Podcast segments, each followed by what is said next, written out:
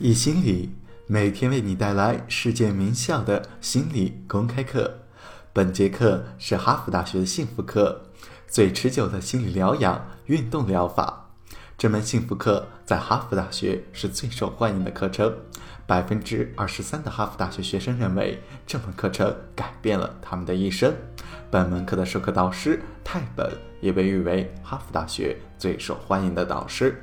下面课程开始。我们首先以一个运动疗法的实验开始今天的课程。这个实验是由杜克大学的 Michael 进行的。这个实验显示出锻炼对于心理治疗有多么重要的作用。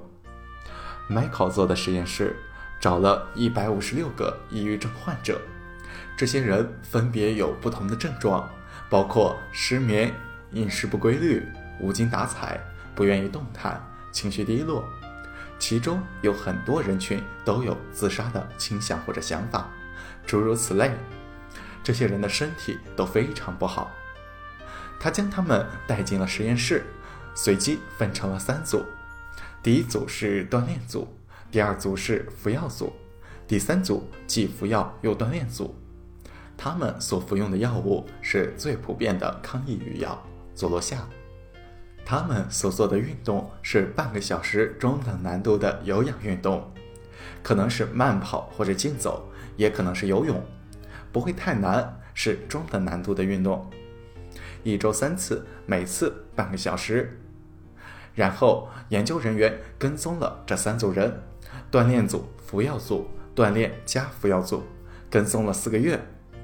你们预期会有什么样的结果呢？这一百五十六个病人，每组五十二个病人当中，有多少治好了抑郁症呢？结果发现，这三组中的每一组，在四个月之后，都有超过了百分之六十的人情况有所好转。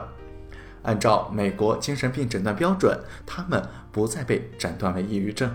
在各组之间没有明显的区别，唯一的区别就是。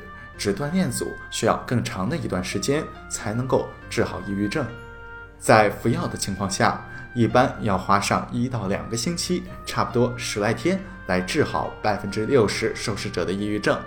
对于仅仅锻炼的组，他们花了差不多一个月。但在第一个月之后，一旦他们好一些之后，就再也没有什么其他的区别了。三个组都出现了好转。这里要注意的很重要的一点，这并不代表我们要停止使用抗抑郁药物，或者是抗焦躁药物，或者是治疗多动症的利他林，完全不是。我们首先要问的是，锻炼或者缺乏锻炼是不是潜在原因？如果锻炼和服药有相似效果的话，我们为什么不废除服药呢？原因在于，虽然都是治愈了百分之六十的人。但是被药物治愈的和通过锻炼治愈的并不是同一类人，他们帮助的不是同一人群。有的人仅仅受到了服药的好处，有的人仅仅受到了锻炼的好处，还有的人两者都受到了好处。所以不能说废除服药吧，服药很重要，它确实很有用。但是结果同时显示，试试锻炼吧。因为我有可能得益于锻炼，而不是服药，或者是同时得益于两者。研究的关键在于，我们在看这些研究时，想要搞清楚的是复发率是多少。在实验结束后，研究人员不再强迫他们服药，也不再强迫被试人员每周三次锻炼。半年后，结果如何呢？下面是他们发现的结果。仅仅服药组的治愈患者中有百分之三十八的人复发了，这个既服药又锻炼的组复发率为百分之三十一，而仅仅锻炼的一组复发率只有百分之九，十分令人惊讶的结果。精神抑郁症通常持续的时间比较长，但是没有一般的情绪抑郁那么的急性，是一种深层次的悲伤情绪。比情绪抑郁的时间要长上很多，但是锻炼对他是有帮助的。在我第一次看到这个实验时，我说：“哇哦，太不可思议了！锻炼就像是在服用抗抑郁药物。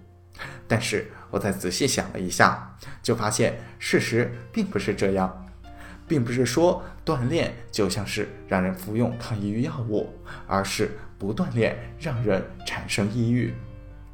为什么？因为我们并不是生来坐着的，我们不适合长时间坐在电脑前或者是教室里，我们本应该去逐鹿，或者是逃离狮子的追捕。而当我们无法满足这些需求时，就要付出代价。比方说，基因决定了我们基本的幸福程度，我们固有的水平就是那么高。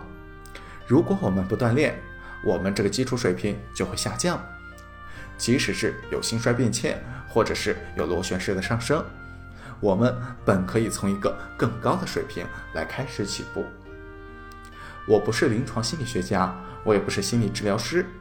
但是，如果我是的话，我治疗一个病人的前提就是体育锻炼，或者说，至少我对他们的第一个要求就是要进行身体锻炼，因为他们通常都是没有体育锻炼的动力。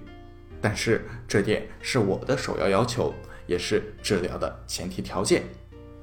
为什么？因为我不想和自然作对，所以我要治疗的那个人。必须达到基因决定的基础幸福程度。我想要和自然合作，自然的命令就是要让我们活跃的运动。我之前和一个临床心理学家共进过晚餐，他已经治疗了很多的病人。他对我说：“对的，我就是这样的。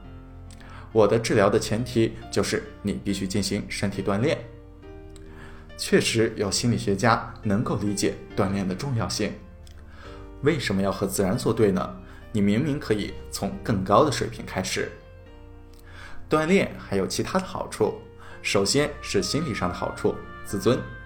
如果我们保持规律的锻炼，不论是整体的心理自尊，还是身体的特征自尊，都会产生提升。不只是在锻炼之后，我们马上就能感受到，而且在长时间内，我们都能够感受到。焦虑和压力是最容易被锻炼所影响的事物之一。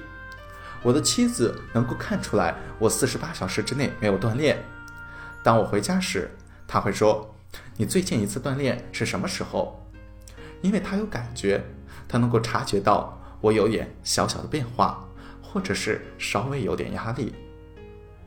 正如我在之前的课上说过的，我有焦虑的倾向，锻炼就是我的灵药。